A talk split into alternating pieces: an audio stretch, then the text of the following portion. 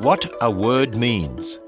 This is Ken Ham inviting your family to visit our massive Noah's Ark in northern Kentucky.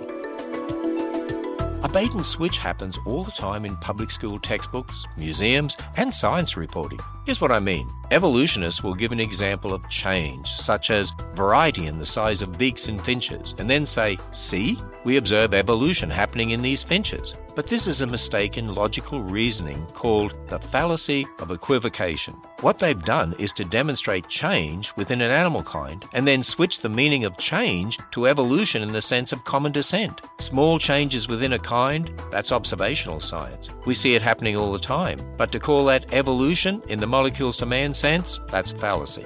Discover more about logic and how to spot bad arguments when you visit us at AnswersRadio.com and plan your visit to our Ark encounter when you go to AnswersRadio.com.